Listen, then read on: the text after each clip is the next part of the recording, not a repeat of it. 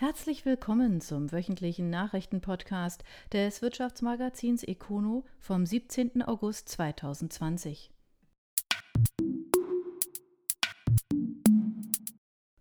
E&H ordnet die Logistik neu. Der Verfahrenstechniker lässt einen neuen Hub errichten und schließt dafür einen anderen Standort. Es ist nicht die einzige Investition.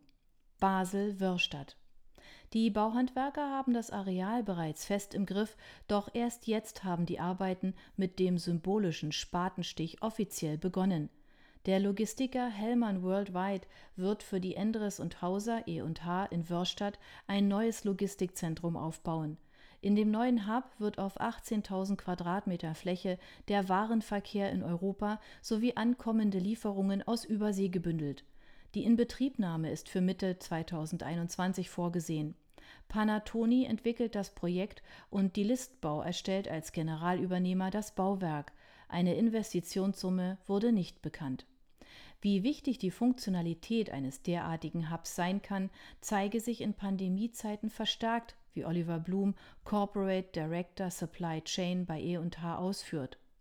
Entscheidend war die hundertprozentige Betriebsfähigkeit des Hubs, vor allem aber die Flexibilität, tausende Messgeräte von der Lieferung an Kunden zurückzuhalten, die im Lockdown waren.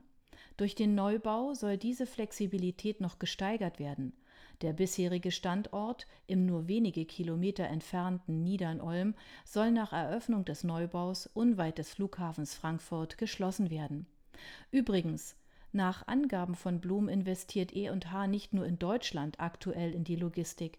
Parallel werden auch Drehkreuze in China und in Indien errichtet. E&H hat mit Hellmann nach eigenen Angaben erst jüngst den Vertrag verlängert. Der Logistikkonzern aus Osnabrück wurde 1871 gegründet und erwirtschaftet mit rund 11.000 Mitarbeitern einen Umsatz in Höhe von 2,4 Milliarden Euro. In einer ähnlichen Größenordnung bewegt sich auch Endres und Hauser mit gut 14.000 Mitarbeitern. Der Konzern wurde 1953 gegründet und ist heute einer der führenden Anbieter von Sensoren, Lösungen und Dienstleistungen rund um die Messung verschiedener Parameter in industriellen Prozessen. Dietz Deutsche Ingenieure werden über den Tisch gezogen. Der Aufsichtsratschef des IT-Konzerns GFT rechnet in einem Interview mit der Digitalstrategie der hiesigen Industrieunternehmen ab. Sie wissen noch nicht einmal, was sie nicht wissen. Stuttgart. In einem Interview mit dem Handelsblatt hat Ulrich Dietz kaum ein gutes Haar an den hiesigen Automobilkonzernen und Industrieunternehmen gelassen. Viele Unternehmen wirken auf mich, als wüssten sie nicht einmal, was sie nicht wissen, und entsprechend orientierungslos schlingern die Konzerne im digitalen Sturm. Als Beispiel nennt der Gründer und heutige Aufsichtsratschef des IT-Konzerns GFT die Tatsache, dass viele Konzerne noch nicht einmal die Digitalisierung als Vorstandsressort verankert hätten. Dennoch würde man immer neue Ankündigungen machen.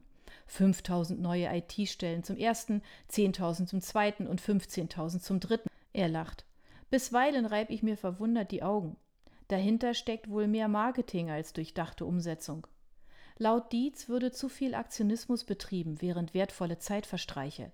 Software sells Hardware sei der neue Ansatz, das hat der Wettbewerb aus dem Ausland längst erkannt, wie Dietz mit Blick auf Tesla sagt.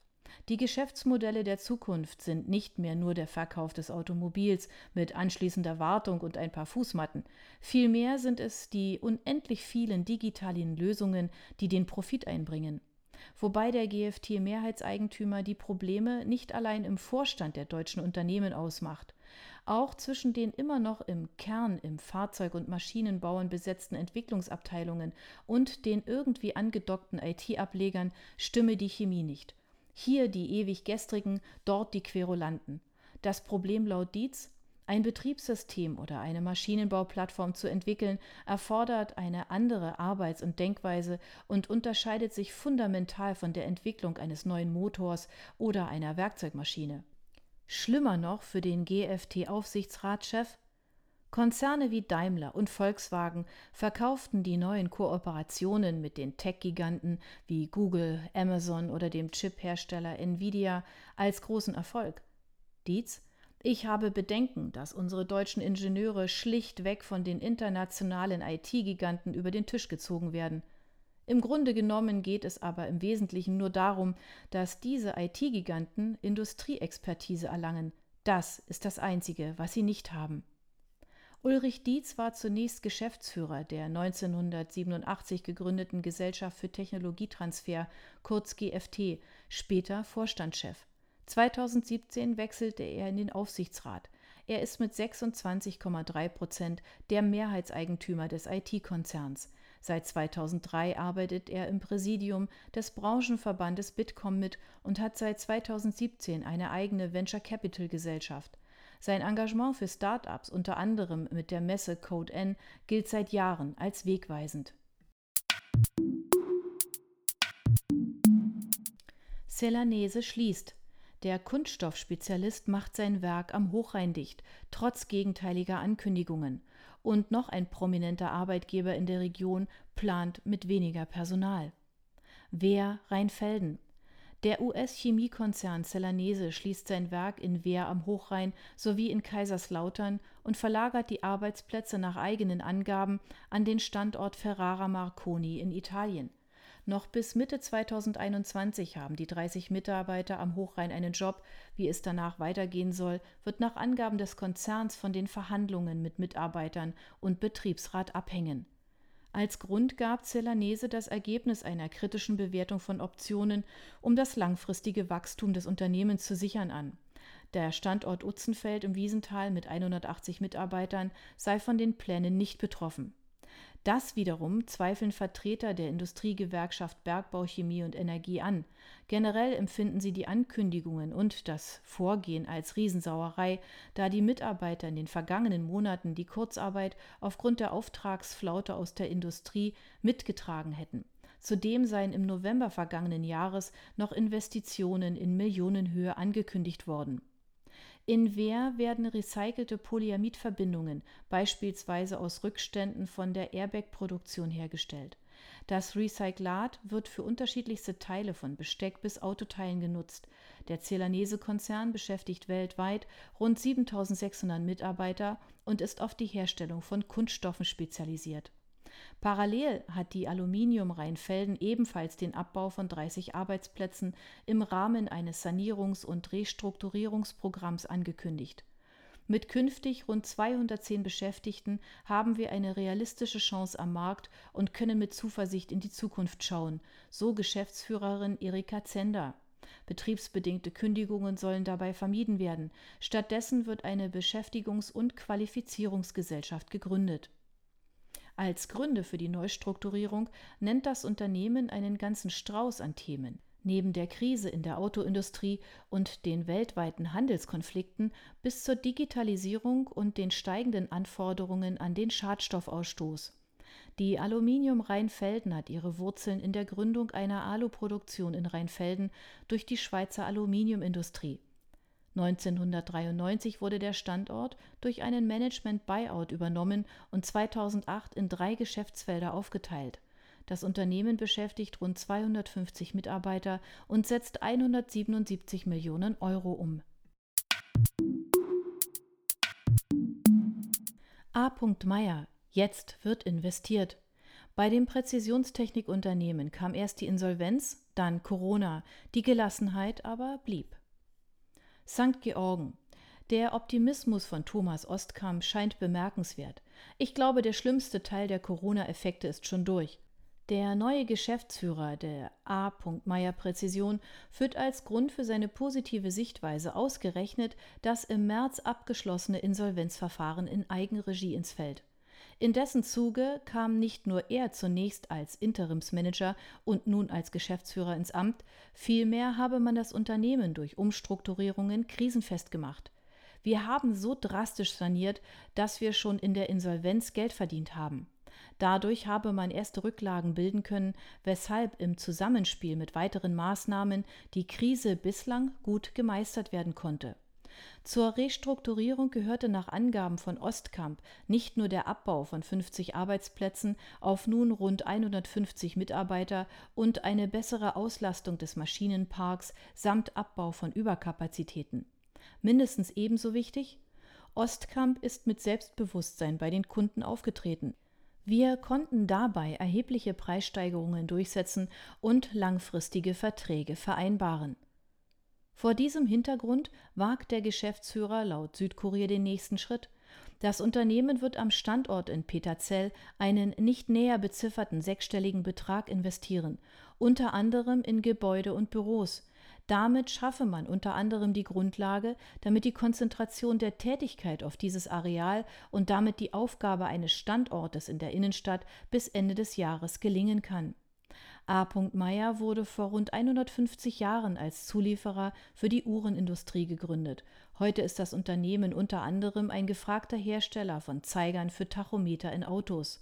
Im Mai vergangenen Jahres musste der Traditionsbetrieb unter den Schutzschirm schlüpfen. Bechtle profitiert von Corona. Der IT-Dienstleister steigert nicht nur den Umsatz, auch der Gewinn verbessert sich weiter aus einem besonderen Grund. Neckars-Ulm. Die Bechtle hat das zweite Quartal des laufenden Jahres im Vergleich zum Vorjahreszeitraum mit einem Plus in Höhe von 3,9 Prozent beim Umsatz auf 1,3 Milliarden Euro abgeschlossen. Wir hatten insgesamt ein sehr starkes Halbjahr, so Vorstandschef Thomas Ohlemotz.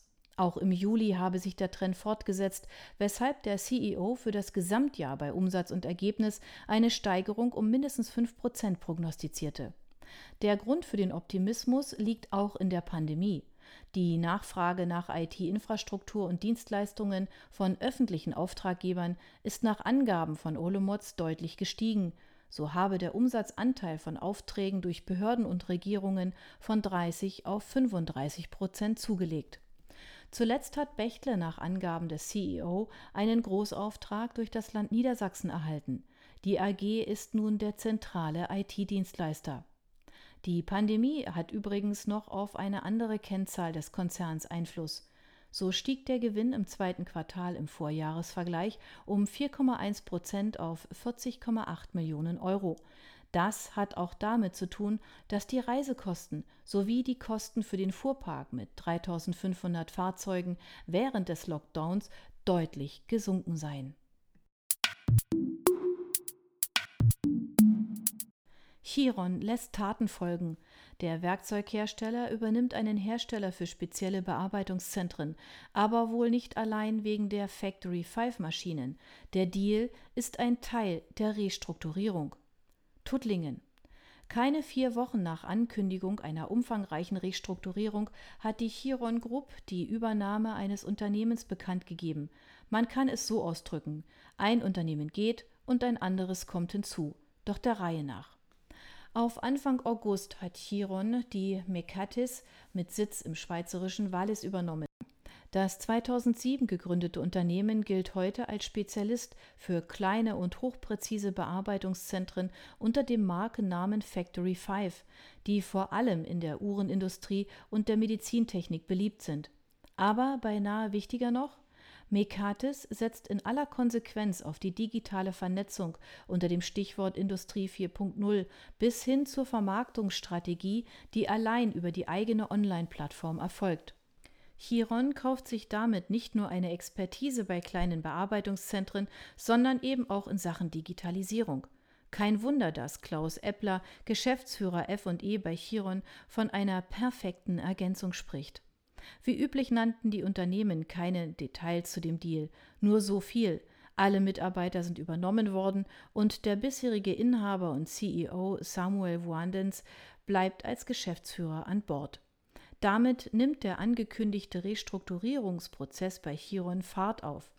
Nachdem eine Übernahme Ende Juli bereits angekündigt wurde, ist wohl auch der Verkauf der Scherer Feinwerkbau bereits über die Bühne gegangen. Jedenfalls wird der Hersteller von CNC-Drehmaschinen nicht mehr in der Darstellung der Gruppe gelistet. Auskünfte hierzu liegen indes noch nicht vor. Chiron wurde 1921 gegründet. Der Name leitet sich von einem Halbgott der griechischen Mythologie ab. Das Unternehmen fertigte feinmechanische Apparate und chirurgische Instrumente sowie in späteren Jahren allerlei weitere Geräte. Erst in den 1980er Jahren fokussierten sich die Tuttlinger auf die Entwicklung und Produktion von Werkzeugmaschinen, Seit 1957 gehört das Unternehmen zum Düsseldorfer Hoberg und Riesch Konzern, dessen zweites Standbein der Handel mit Stahlrohren ist.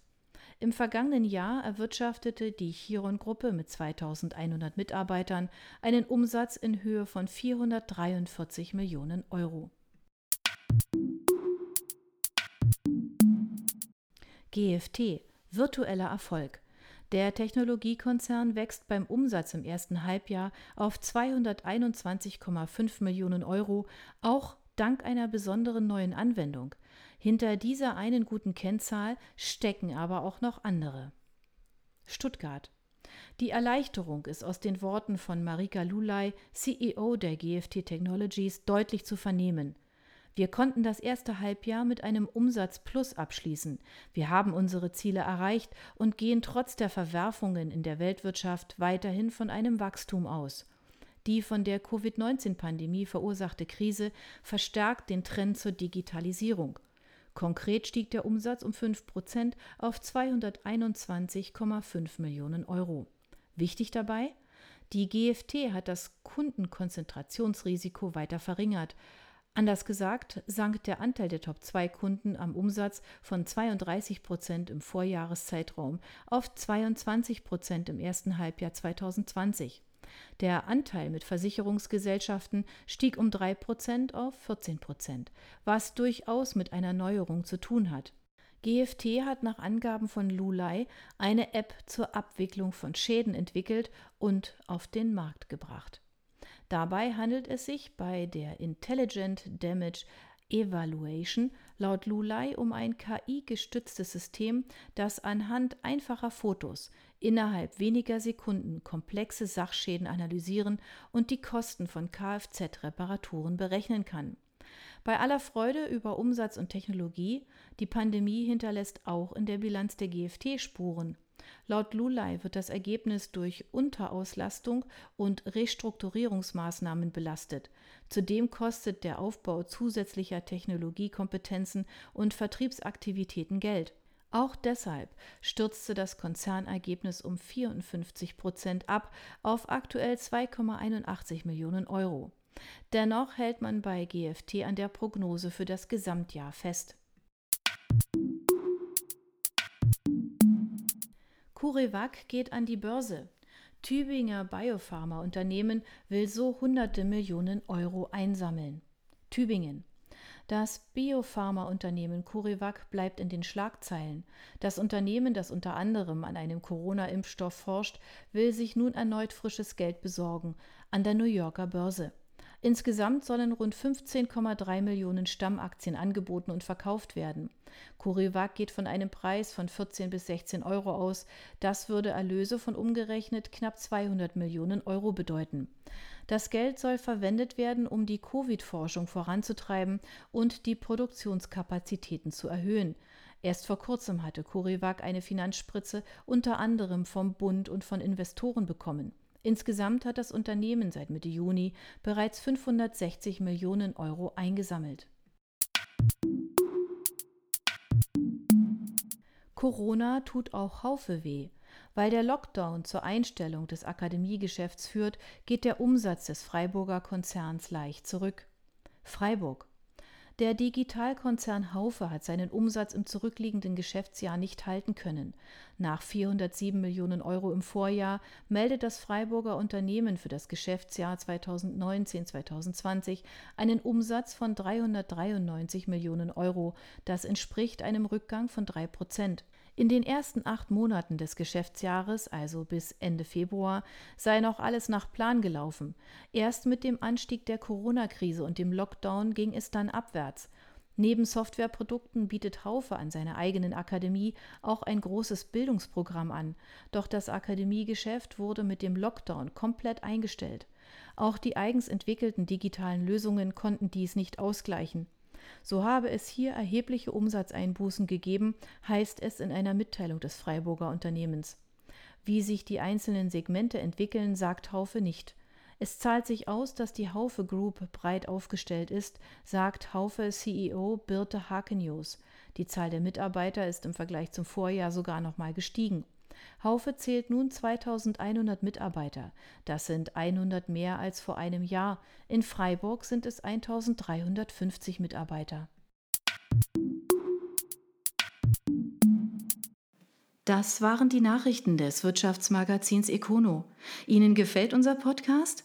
Dann abonnieren Sie ihn doch ganz einfach. Sie werden dann automatisch auf die neueste Folge hingewiesen, sobald sie online verfügbar ist. Sie finden uns auf Spotify, iTunes, Deezer, Enker FM und vielen anderen Plattformen unter Econo, der Nachrichtenpodcast. Sie möchten mehr zu Personalien, Events oder verschiedenen innovativen Themenschwerpunkten erfahren? Dann schauen Sie doch bei uns auf econo.de vorbei. Wir freuen uns auf Sie.